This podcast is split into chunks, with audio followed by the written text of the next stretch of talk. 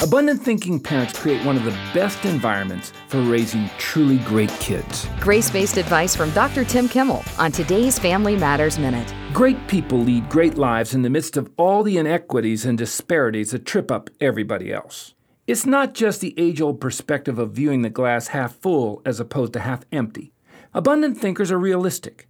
They can see when the waterline of the glass is getting low, but that honest appraisal doesn't dictate their overall attitude. Their moods are not at the mercy of their circumstances.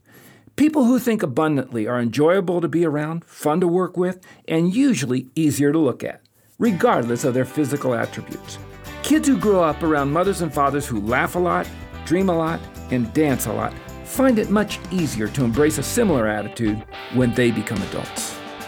More information about Tim Kimmel's book, Raising Kids for True Greatness, is available at FamilyMatters.net.